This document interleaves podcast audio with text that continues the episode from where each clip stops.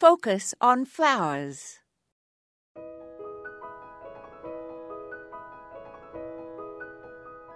Many, probably most, gardens do not last long after their owners can no longer care for them. Gardens, as an art form, are ephemeral.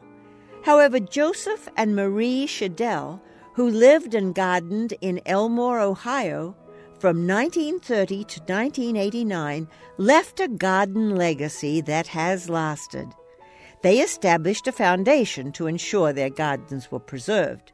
Nowadays, the Schedel Arboretum is popular as a venue for weddings, parties, and workshops and so on, and volunteers continue to fundraise to maintain the more than 17 acres bordering the Portage River.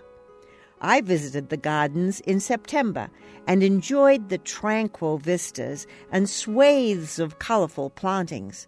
Sculptures have been placed among the flowers and trees and enhance the impact of the gardens. There are lovely bodies of water that reflect the plantings, and a pair of white swans are a special magical touch. There is also an outstanding bonsai collection.